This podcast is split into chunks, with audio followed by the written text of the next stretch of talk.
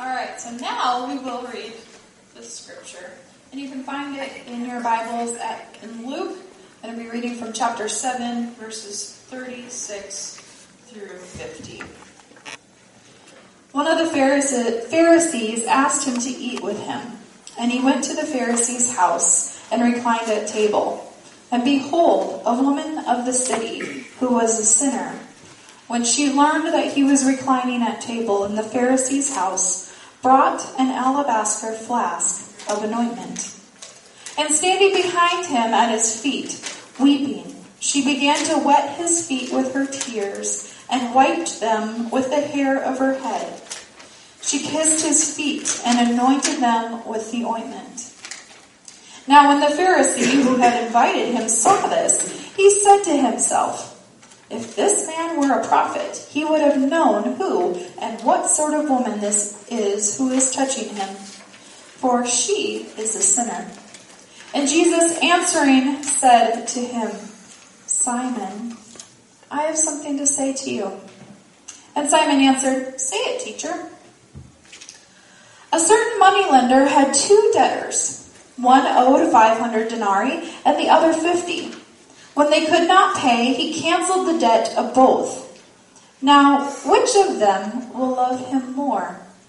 Simon answered, The one, I suppose, for whom he canceled the larger debt. And Jesus said to him, You have judged rightly. Then, turning toward the woman, he said to Simon, Do you see this woman? I entered your house, and yet you gave me no water for my feet. But she has wet my, te- my feet with her tears and wiped them with her hair. You gave me no kiss, but from the time I came in, she has not ceased to kiss my feet. You did not anoint my head with oil, but she has anointed my feet with ointment. Therefore I tell you, her sins, which are many, are forgiven, for she has loved much. But he, he who is forgiven little loves little. And he said to her, Your sins are forgiven. Then those who were at table with him began to say among themselves, Who is this who even forgives sins? And he said to the woman, Your faith has saved you. Go in peace. Thank you very much, Becca. This is the word of God.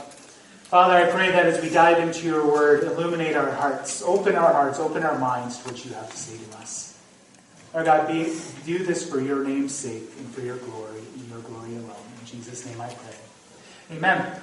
Um, last week I mentioned how we're in this new series, sermon series on the lost art of gratitude.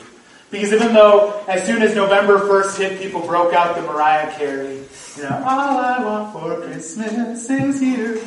I, I, saw the best meme ever this week too. It was uh, it was that part in Lord of the Rings where Legolas is saying that there's a uh, there's a foul voice on the wind, and it's Saruman singing, "All I want for Christmas is you."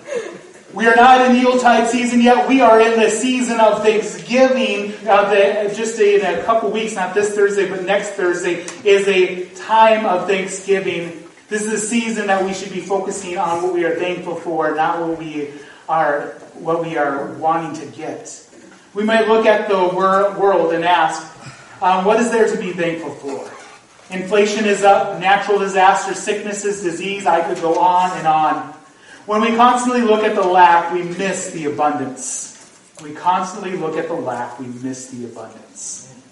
I aim this Thanksgiving season for us to come to the realization that we are swimming in an ocean of blessing. We as believers need to resist the true favorite pastime of America, which is not baseball, but complaining. The idea around this series is actually not even so much Thanksgiving as the holiday, but actually it's going to be the last third, last Sunday of this month is the very start of Hanukkah. And in the story of Hanukkah, it, it includes a message that of an incredible Thanksgiving we should have as Christians, but I'll get to that in a couple weeks here. Today, I want to talk about forgiveness and healing. Last week, we started the series on the lost art of gratitude, and we began about being thankful for healing. I taught from Luke 17 and the story of the ten lepers. All ten were healed, but only one comes back. This week I want to talk to you about being thankful for forgiven sin. There's a link between the two. It's the phrase, your faith has sozo, saved you. In the last week's story, the translation made that into the phrase, has made you well. Today it's translated as saved, and though I do believe both are correctly translated as saved, your faith has saved you. You have been saved by grace through faith, Ephesians. There is spiritual ailment much worse than leprosy. And every single one of us has this. But very few of us recognize this. Many of us see ourselves, like the Pharisee in this story, as nothing really needing to be forgiven. But if we could see inside of our hearts, we'd know that there was at least a time in our life where we were a spiritual leper. And the greatest need in America is not better government. It is not an end to COVID or climate change. It is sin. And those who've been forgiven much love much. Speaking of gratitude, Romans 12, 9 and 10 gives us kind of our marching orders as it comes to living a life of gratitude. Let love be genuine, genuine. Abhor what is evil, hold fast to what is good. Love one another with brotherly affection. Outdo one another in showing honor. Gratitude is truly a lost art. In fact, most of the time we are more worried about getting our just desserts than we are about giving somebody else theirs. Even among those of us who live in thankfulness, how often do we express thank- that ex- thankfulness to God, to those around us? Do those you love know that you appreciate them? Just in these two verses, we have several guidelines in gratitude. Genuine. Genuine. Love must, let love be genuine. You know why? Because a lot of love that's being shown is not genuine. In fact, a lot of it sometimes is flattery. Someone who, who just says what you want to hear so that you'll do what they want to do. You see this often. People kind of use their relationship to try to control somebody else. I thought better of you than this. Meaning you didn't do what I wanted you to do. So now you're gonna now you're gonna lose my good opinion. Well, why was the good opinion ever given if it was just if it was just to be taken away when you don't do what I want you to do? And this is an abomination of genuine love. It seems nice, but it's false. Genuine love is different. It's love with knowledge. When I say Christ loves you, he doesn't love a version of you. He doesn't love some platonic um, outer space view of you. He loves you who you are. In the midst of your greatest sin, Christ chose to die for you. But while we were yet sinners, Christ died for us. That is a huge statement we just kind of go over. Love must be genuine. Christ knows us and loves us. So our love for other people is not predicated on our forgetfulness, but in our choice to decide to love them anyway. Abhor what is evil. Abhor, a person who is just positive um, with their positivity doesn't mean anything. If you don't abhor what is evil, you are a partner with evil. And that is not the same thing as genuine love or genuine gratitude. It's a person who just ignores things instead of accepting them and loving anyway. Hold fast to what is good. It's hard to cling to what is good when everyone else is saying what is good is evil and what is evil good. But if we can't call out evil, then what good is it to say any contrast between the two?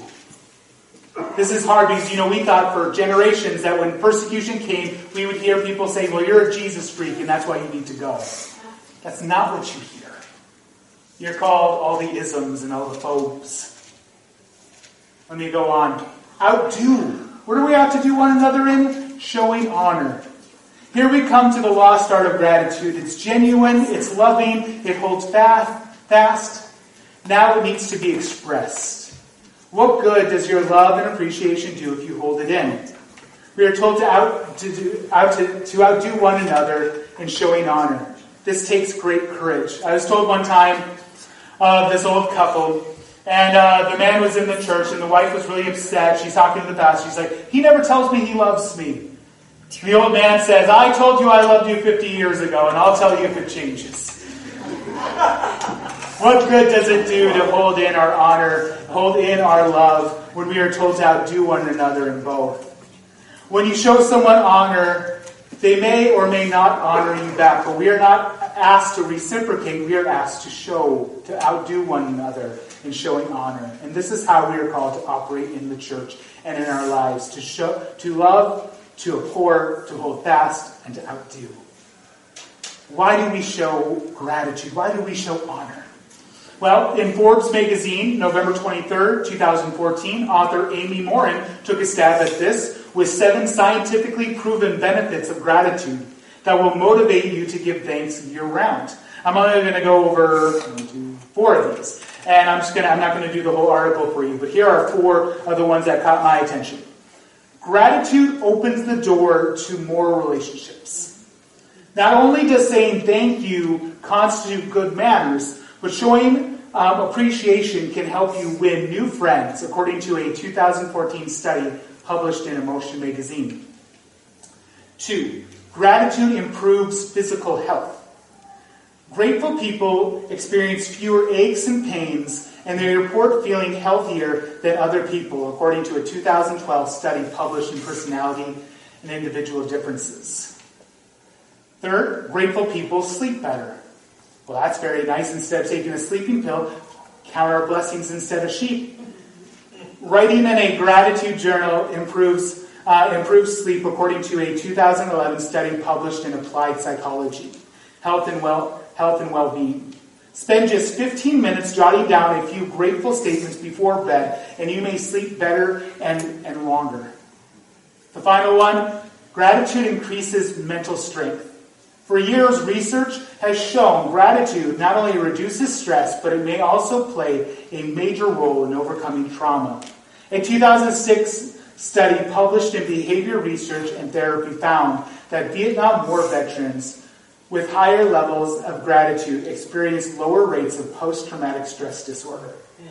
A 2003 study published in the Journal of Personality and, Psych- and Social Psychology found that gratitude was a major contributor to resilience following the uh, terrorist attacks on 9 11. Recognizing all you have to be thankful for, even during the worst of times, fosters resilience. So, why should you be thankful for? Forget everything I just talked about because it doesn't matter.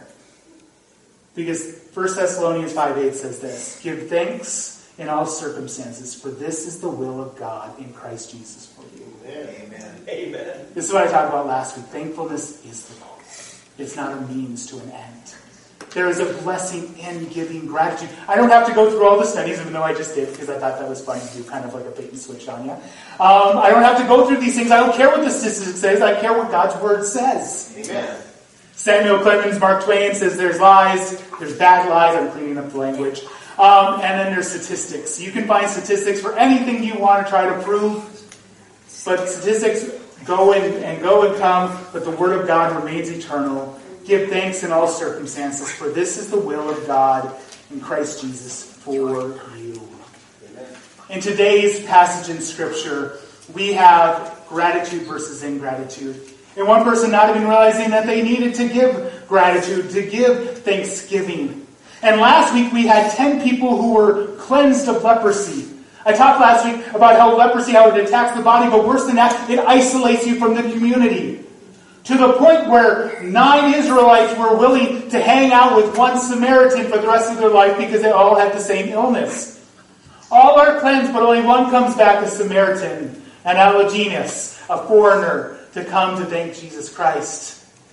I start with healing, thankful for healing. That was this last week. Everybody was supposed to, at least once a day, share with somebody else in their life a time where God has healed them or somebody they loved. This increases our gratitude, increases our affection towards the Lord. I start with physical healing because when it comes to healing, that is almost on the side of, of, uh, of general grace in our life. Everybody experiences some form of healing, even if it's natural healing that comes from the Lord. Somebody gets over a cold. Thank you, Jesus. There should be praise and thanksgiving towards God because you know how many people don't get over that cold and die? Don't get over the flu and die? I could go on and on and on. We should be incredibly thankful. But that is that is somewhat on the side of just the natural grace that's given to everybody. I want to get into this week the grace that we are given in Christ for forgiven sin as a new creation of Jesus Christ. We have in, I've uh, split this section up into three different areas a party, a parable, and the point. So let's get started with the party, verses 36 through 39. I believe I have a slide for that very first point. Verse 36, I have this, uh, my first part right here is uh, let's get this party started. It um, should be point, um, the party, party. There we go. Thank you very much. I needed that. Um, so let's get this party started. The beginning of this section always gets me. Verse 36. One of the Pharisees asked him to eat with him, and he went into the Pharisee's house and reclined at the table. You read the Bible, there's kind of this adversarial relationship between Jesus and the Pharisees. In fact, I think it's more surprising that Jesus ate with a Pharisee than Jesus ate with uh, prostitutes and sinners, just because of what we know. In fact, there was just kind of this. I mean, I'm surprised that a Pharisee would want Jesus in his house after what the things that Jesus said. He called them a brood of vipers, whitewashed tombs. There was always this, they're always trying to find something with Jesus. In fact, many people theorize that the reason why this Pharisee invited Jesus over in the first place was to hopefully, you know, get some dirt on him. And maybe that is the case as we continue reading on. But he came there and he reclined at the table. I'm going to read verse uh, 37, even though I'm still in this part right here. And behold, a woman of the city who was a sinner, when she learned that he was reclining at the table in the Pharisee's house, brought an alabaster flask of ointment. And standing behind him at his feet, standing behind him at his feet. And I have this picture up here for a reason, because most of the time when we see this or artist um, descriptions of it, they get it wrong. And if you don't know about how they re- recline at the table, um, you might think, okay, so she was standing behind him at his feet. Behind him at his feet. Is that is that like a typo? No, it's not a typo. Um, hopefully you can see my picture right here. This is how they would do their meals. They would, uh, and not everybody would have those fancy red uh, um, risers. They'd just be on the ground, the lower table, and they would literally lay at the table, propped up by their left arm, which in, in even today in Middle Eastern countries, your left hand is your dirty hand. You then feed yourself with the right. And uh, then they would um, lay down, and it's like, that's, that's cool, right? I wish we did that today. It's like, let's have a meal. It's like, I'm all, it's like, especially for your afternoon nap, you're like already there.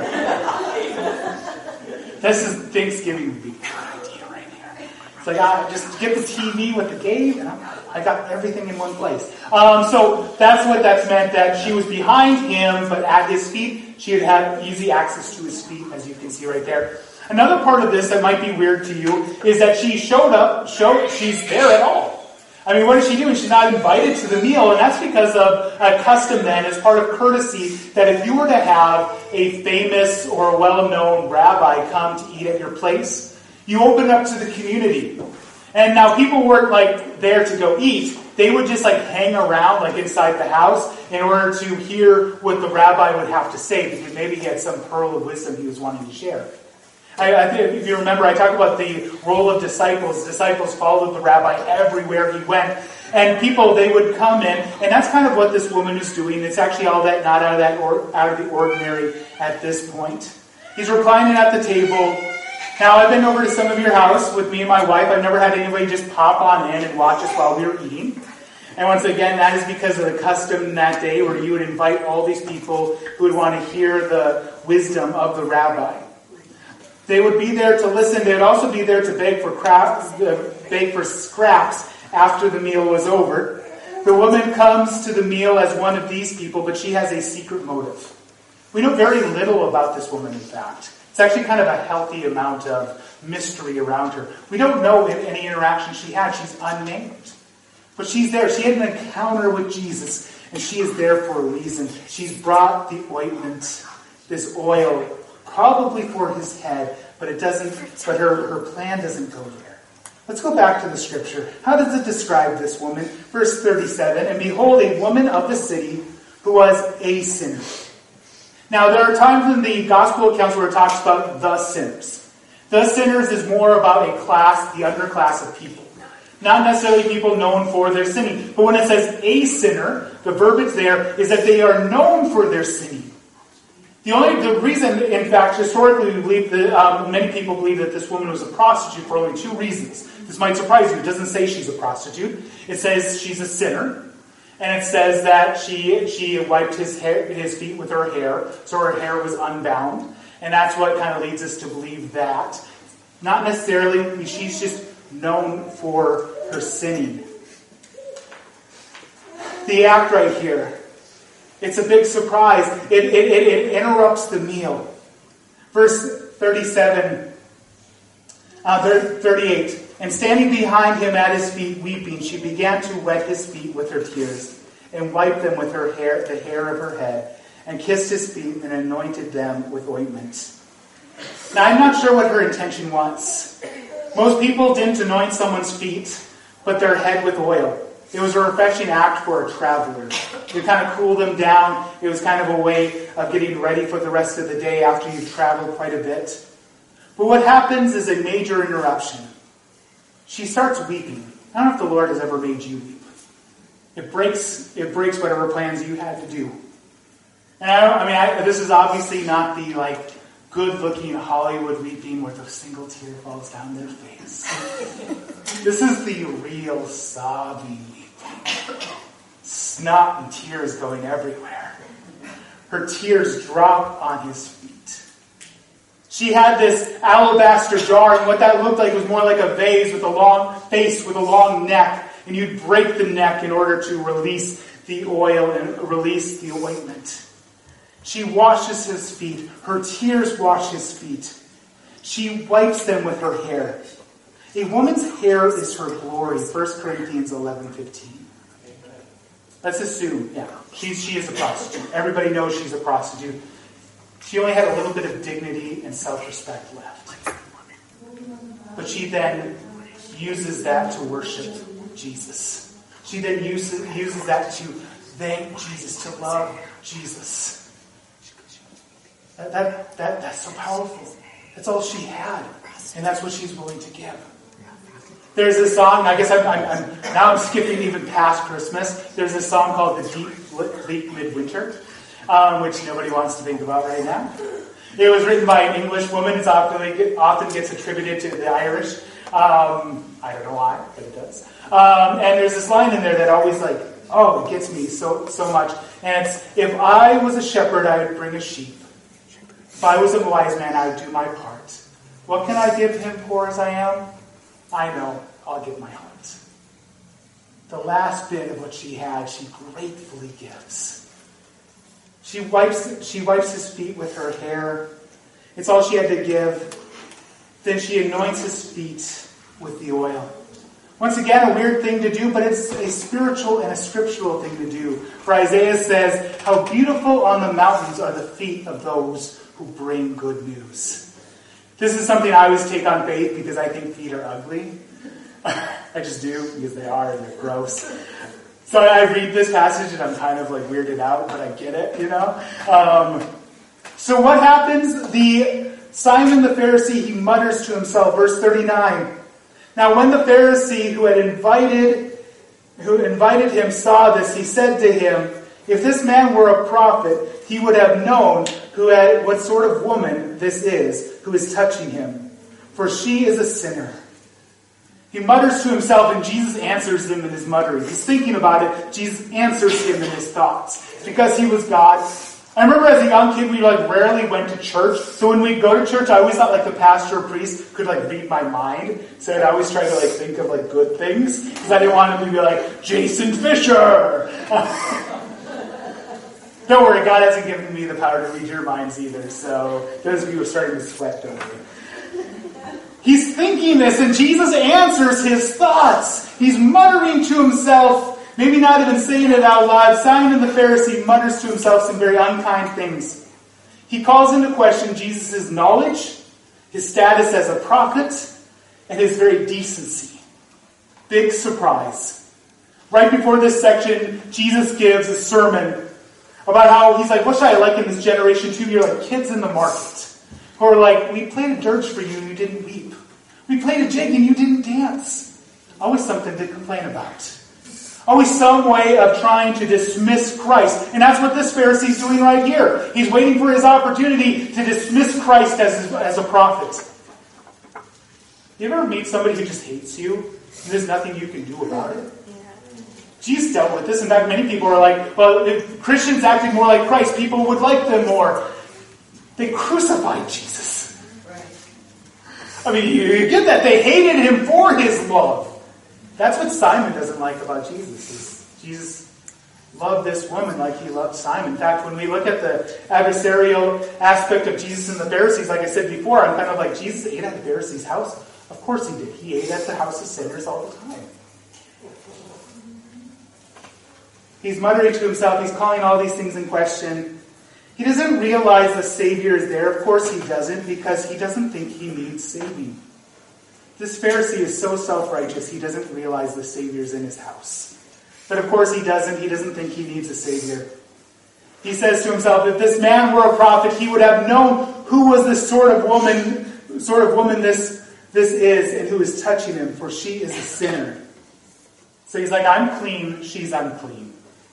And she's touching him. I said this last week, and maybe I say this, this whole thing. I don't know, because I haven't done the rest of the sermons in the series yet. Touching Jesus doesn't make you unclean. Doesn't make him unclean, it makes you clean. I think I've got that, that quote right up there. Touching Jesus doesn't make him unclean, it makes you clean. Amen. I sure hope that there's nobody missing today because they think, if I come here, how dare I come here? I'd be a hypocrite. I sin so much. I'm like this woman, a sinner, a woman of the city, a man of the city, and I am a sinner. How can I come there? You know how crazy that is? I'd be like, I'm not going to go to the doctor because I'm sick. I'm going to wait till I get better, then I'm going to go. It's the sick who need a physician, not the healthy. And all of us are sick. If this man were a prophet, he would know who, who it was and what sort of woman this is who is touching him, for she is a sinner. Touching Jesus doesn't make him unclean, it makes you clean. And every single one of us know that, experience that, and have experienced that. Because we can look at our life, and if we look through self-righteousness, we'll be like Simon, and we'll say, why does Jesus, why does Jesus love these people when I'm one of the good people? And we have our thing, good people and bad people, not forgiven people and unforgiven people. So Jesus in uh, verse 40, and this is in the parable, my second point, a parable. Verse 40, and Jesus answered, uh, and Jesus answered, said to him, Simon, I have something to say to you. And he answered, Say it, teacher. If the Lord ever says, Hey, come over here, I have something to say to you, it's not going to go very well. It's time to go past the woodshed, right? Hey, I've got something to say to you. It's like the principal, why don't you meet me in my office? Ooh, something's going on. And you can see that in his response. Say it, teacher. Not, what do you have to say, master? What do you have to say, rabbi? Say it, teacher. The, cur- the crudeness of the way he responds. Jesus confronts this man's unloving attitude. Look at how Jesus confronts this unloving attitude. I have something to tell you. It's not good when Jesus uses that verbiage. You are in trouble. Furthermore, Jesus gives a parable. Let's give it a little bit of a review of parables. Parables are not allegories. Parables are a earthly story that communicates a heavenly truth. Amen. And when Jesus started speaking in parables, his disciples asked him, we started exclusively teaching parables. Why do you teach in parables, teacher? You can go back in the Wayback Machine when I did when I did my sermon on the parable of the four soils. And I said in there, Jesus quotes from Isaiah, Isaiah's commission. God tells him that, that they will be ever hearing but not understanding. It's a judgment. This is one of Jesus' more easier parables, and Simon actually understands it, but he doesn't understand it. It's about the indebtedness of sin. Verse 41 A certain money, moneylender had two debtors. One owed 500 denarii. Denari, denarius in that day was one day's wage, and the other 50 and they could not pay. He canceled the debt of both. Now, which one of them will love him more? Simon answered, The one, I suppose, for whom he canceled the larger debt. And he said to him, You have judged rightly. It's about the indebtedness of sin. This is one of the simpler parables of Christ, easy to understand the point, but very difficult to apply. Sin creates a debt between you and God, and the bill comes due. This la- um, not this last week, the week of um, Halloween, I had an article in the paper of the Kossuth County Leader. I would highly suggest to find that if you still can. In fact, I'll probably post it out there. And I called it something really scary. I talk about how really all of the fears that people worship, or entertain themselves during Halloween, they're petty, they're petty procrastinating fears. Because none of that is something somebody should be afraid of. Jesus said, Do not fear the one who can kill the body, but the one who killed the body, then afterwards throw the soul into hell. Amen. Speaking of himself and of the Lord. There's truly a primordial truth here throughout all of humanity. When I die, I stand before the just will I be counted as just? Or I get what I've been paying, what I've been working for all my life? That is something truly scary. All of us are indebted in our sin towards God, and the bill comes due. All sin creates debt. Some people think that debt is a small thing, but whether it's a hundred or a million or a hundred million, if you can't pay it, what does it matter how much it is? Simon hears this and he answers correctly, but here's the thing he thinks himself as the one who owes the smaller amount of debt. No, Simon, you owe the same debt as she does, and you are no better. You should be wetting the Savior's feet with your tears and wiping it, wiping it with your hair. I put on my, my sub point here Jesus doesn't need to be cool because he saves. When I was first in youth ministry, there was a big emphasis on making Jesus cool for teenagers. By the way, there's nothing less cool than an adult trying to be cool to teenagers. Just by and large. Sometimes, like, kind of mockingly, I'll use teenager language, and then sometimes I use it too much and I start using it, like, in my day, day like totes, right? Um, I don't think anybody needs that anymore. That's on fleek. So there was this big, there's this big emphasis on being relevant. In fact, there was a magazine called Relevant. It hasn't been relevant to me like the longest time. It's another way of saying cool. I said before, there's nothing more pathetic than an adult, a grown person, trying to be cool to a teenager. My response has always been, it doesn't matter if Jesus is cool or not. The question is, does he save? Does he save? You know, the movie just came out, and I, I kind of hate this because now everybody's going to act like they're an expert without reading the book. Um, Dune. Um, there's this part that's not in the movie, that's in the book, that always struck me. Because there's, a, I'm not going to go over the whole um, plot or anything, but there's different organizations that are at war with one another. And the uh, heir to one of the houses asked, asked the main guard, he asked him, Would you betray my father? Because they know there's a rat. They know that there's, there's a traitor in the house. And he tells him, any person who raised their hands against your father, I will cut it off as a prelude to their death. He saved me from a prison pit. And I'm like, that's how I feel about Jesus. I don't care if he's cool, he saved me. I was in a pit of sin, and he saved me from it. I was in a pit of despair, and he saved me from it. I've been sick, and he's healed me. I have been lost and I have been found. I was blind, but now I see. He doesn't need to be cool, he saves. Amen. And Simon doesn't realize that he is in so much need to be saved. An answer given, but not happily. You can hear the attitude of Simon in this, can't you? I suppose. What do you mean you suppose? It's obvious. What do you mean you suppose? He doesn't understand. I mean, he understands, but he doesn't understand. He thinks he is so much above this woman, he's like floating on air. No, Simon, you are the one who needs to be forgiven much.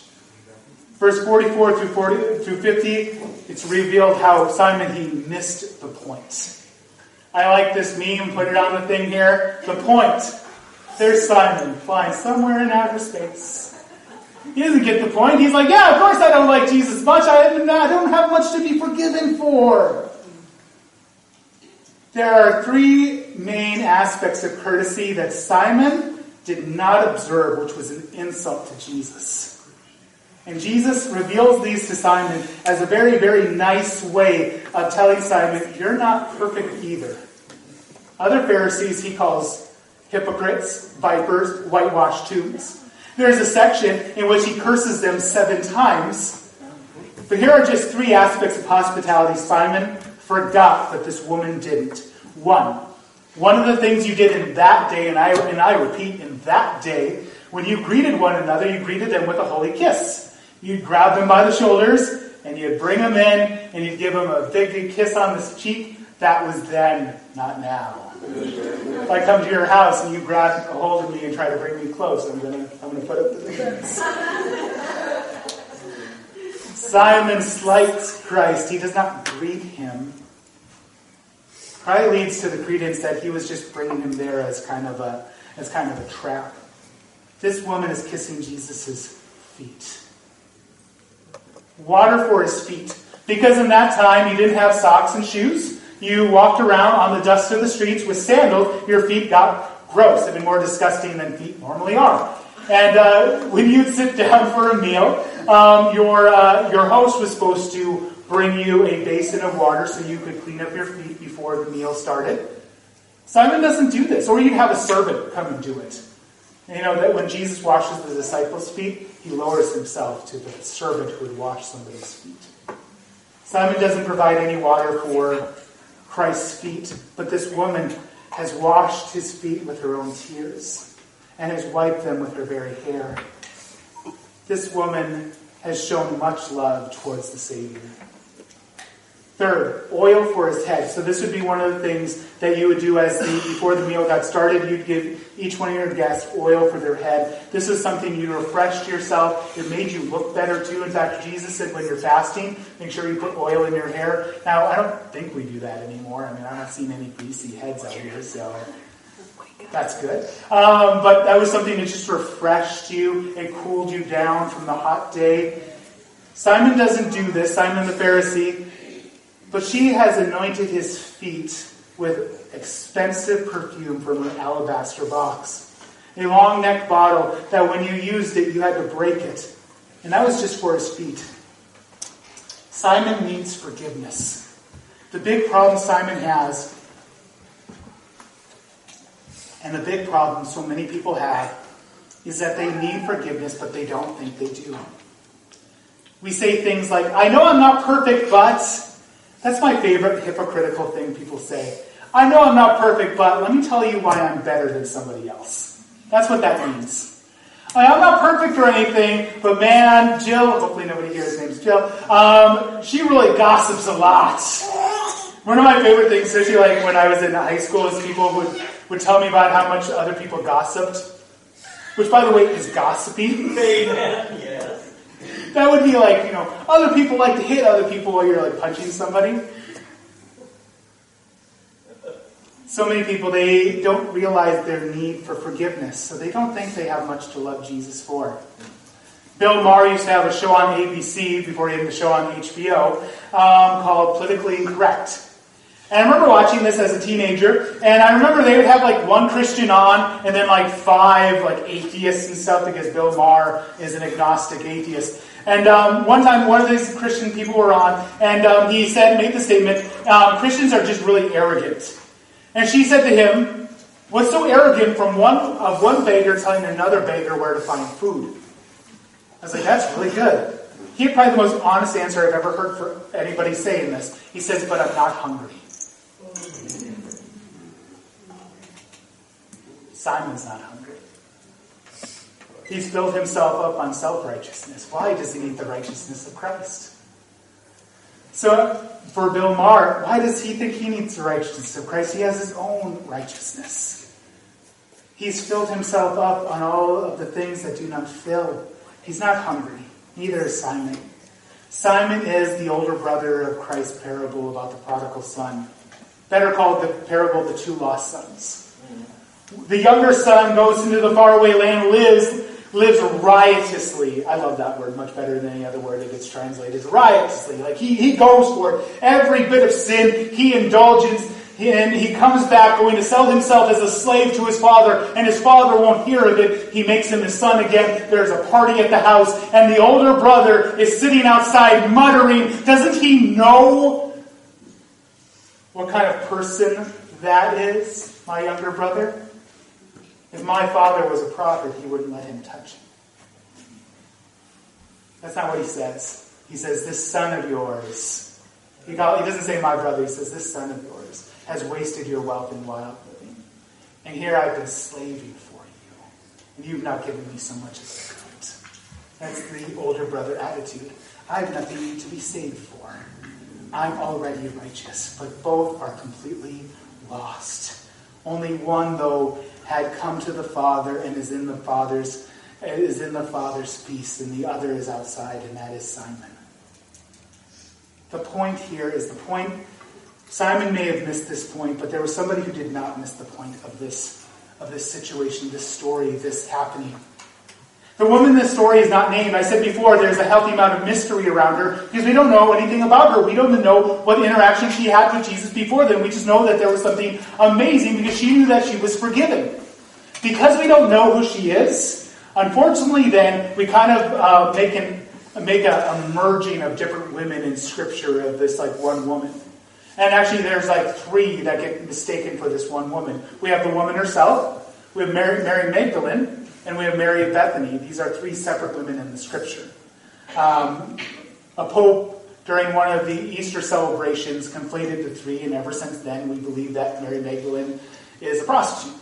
And uh, there's no, there's no, there's, there's nothing to suggest that at all. Um, these are different, uh, these are different women. In fact, Mary, Mary Bethany and Mary Magdalene are two different women because Magdalene and Bethany are places, and they are from different places. In the scriptural account, these are three different women. Um, there, when it comes to this, there are a lot of articles very upset about this. I was reading a few this week, and they're like, well, it's just misogyny that's led um, us to conflate all these three women together. It's just uh, patriarchy, section, sexism, and they go on and on and on. And I'm reading this, and actually, I, I came to this revelation last year when I was preaching on Mary Bethany, and I was like, you know, one person who would not be upset that she got mistaken for this woman? Mary of Bethany. Let me tell you why. In John 11, Mary's brother was sick. Her and her family were friends of Jesus. I say friends because when Jesus was ministering in Jerusalem, he traveled to Bethany every night to stay with them. Sign of deep friendship. Her brother gets sick, deadly sick, and Jesus, he postpones his trip over there on purpose until he knows he's dead. And then he shows up. He, he, he first encounters Mary's um, older sister Martha, who says to him, If you were here, my brother would not have died. For Martha, he gives her this incredible message that he's the resurrection and the life. Her brother will be alive again. She's like, I know that at the resurrection, some future resurrection. Then Jesus gets over to Mary, and Mary is broken in tears. And she says to him the same thing Martha did. If you were here, my brother would not have died. Have you said those, those same words? Maybe not, not those exact same words, but you're like, God, if you were here, this wouldn't have happened. My mom, my father wouldn't have died. My child wouldn't have gotten cancer. I wouldn't have got divorced. I wouldn't have lost that job. Where are you? For Mary, the Lord doesn't give a sermon. We have the shortest verse in the Bible Jesus wept.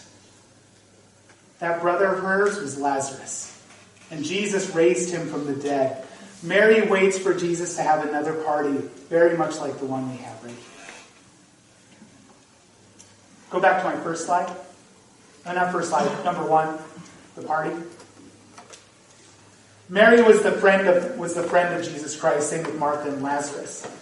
She would sit at Christ's feet, the, the, a place of honor only for a disciple. What I'm saying here is she knew the stories of Jesus Christ before she met him as well, just as everybody did. We're reading this in the Gospel of Luke. Luke is an aggregate of eyewitness accounts. This story is known. So Mary hears this story of a woman at a party who comes over to Christ, starts weeping, washes his feet with her tears, and wipes it with her hair. And now she has her moment. It's her time for suffering. Her brother dies. She comes to Christ and she says, If you had been here, my brother would not have died. It sounds something like if this man were a prophet, he would have known who and what sort of woman this is who's touching him, for she is a sinner. And when Christ raises Lazarus from the dead, she realizes something that Simon didn't. I am that woman. I realized this last year, and you guys know I'm not a crier.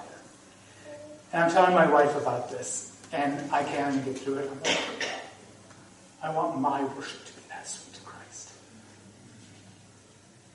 I want to have such a revelation of my own sin that I love Christ that much. I don't want to be like Simon. I want to be like Mary, that even though in times of hurt, when I've said stupid things, I've been disobedient, that I know that Christ still loves me and that He's forgiven me, and that inflames my love for Him. One of my slides here, our love expressed in worship towards the Savior is in direct proportion to our view of our own sin. Our love expressed in worship is in direct proportion of our view of our own sin. I'll talk to people about their testimony and they'll tell me, I don't have a testimony. I didn't do drugs. I wasn't all these things. I didn't kill people. You have such a low view of your own sin. Why did Christ need to come save you? You're already good. But if you realize, like Mary, Mary is a noble, highfalutin woman. She has a pint of pure nard. But if she could humble herself to realize, I'm no different from that woman. Our love for Christ, our worship. You're wondering why your worship isn't so great. Don't be like Simon who thinks, well, I don't have much to be forgiven, therefore I don't need to love much. No, I am the chief of all sinners. 1 Timothy 1.15, this saying is trustworthy and deserving of full acceptance, that Christ Jesus came into the world to save sinners, of who I am the foremost. You know who said that? A Pharisee who got the point. Pharisee who got the point. Do we get the point? Are we thankful for forgiveness? Sometimes I'm in services, sometimes I watch pastors, and, and, and they try to treat a low thing, salvation. Oh, it's not a low thing. It's not just my it's not my hell insurance, my card to get into the door, and now I'm going to go into deeper spiritual things. No, the constant revelation of my sin grows my affection towards Christ, which then is revealed itself into worship. You wouldn't have problems worshiping on any day of the week. And I'm not just talking about Sunday morning, for worship is more than singing. We wouldn't have a problem with worship if we realized the depths of our own depravity, not the problems in this world, but for myself, because I've been forgiven much, I must love much. Worship. We see with Mary and the woman is what we should see with us. Our debt of sin is no less than theirs. If we show less love, it's because we have a low view of our own sin. And our love expressed towards the Savior is direct proportion of our view on our own sin. In verse 49, we get more grumbling. So if you're not, if you haven't had enough of grumbling today, we've got more grumbling. Verse 49. And he said to her, Your sins are forgiven. For verse 49, then those who were at the table with him began to say among themselves, Who is this who even forgives sin? People are okay with a, a healer, a miracle worker, but a sin savior? Not so much. Verse 50. And he said to the woman, Your faith has saved you. Go in peace. That same word there is sozo. Your faith has made you well. Your faith has redeemed you. Your faith has saved you. The great cause for continued joy and thanksgiving and gratitude is forgiven sin. Worship team, would you come up at this point? This week, I want you to be thankful for forgiveness. I want you to meditate on what you've been forgiven of. Not just at salvation. My sin, not in part, but the whole, was nailed on the cross, and I bear it no more. Praise the Lord, praise the Lord, it is well with my soul. God is continuing to forgive us even after salvation because we continue to sin. We don't teach sinless, we don't talk, talk about the perfection of the believer in sinless perfection, but of the imputed righteousness of Christ. So we do continue to sin and Christ continues to forgive us. We should not continue to sin so that Christ may forgive us. Absolutely not. But as we continue to sin, the Holy Spirit reveals to us ways we've sinned. So can I tell you about a time where hashtag thankful for forgiveness? I've been. By the way, if you're going to do it online, use Hashtag thankful for forgiveness, number four. Um, this was a number of years ago. Um, I am, I'm like, I'm not half the man, but I'm like three quarters of the man I used to be. Um, I lost uh, something like 50, 60 or so pounds. And um, what had happened was, um, I've had heart palpitations for a while. And so I went to the doctor, I got tested, and uh, they want to put me on medication. I'm like, well, what happens if I don't take medication? They're like, nothing, it's uncomfortable. I'm like, I can live with that. And they're like, do you want to do blood work to make sure that you're like, you know, your step isn't high? I'm like, oh yeah, absolutely I do. So I come back um, after blood work, and they tell me that you have type 2 diabetes. And I, am on my way home, and I don't even tell my wife for, for a couple of days.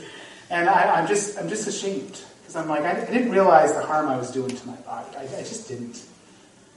The Holy Spirit starts working on me. He doesn't let me just wallow in self pity and shame. That does no good. That's just worldly guilt. Yep. He turns it to conviction. And I don't know about you, I can just say about me. But I was using food like other people use alcohol or, or cigarettes. It was my stress relief. It was the thing I went to to com- comfort myself. It was the thing that I used when I was just bored or whatever. In other words, it was my God. It was an idol in my life. And there's nothing that God looks at and does not say, mine.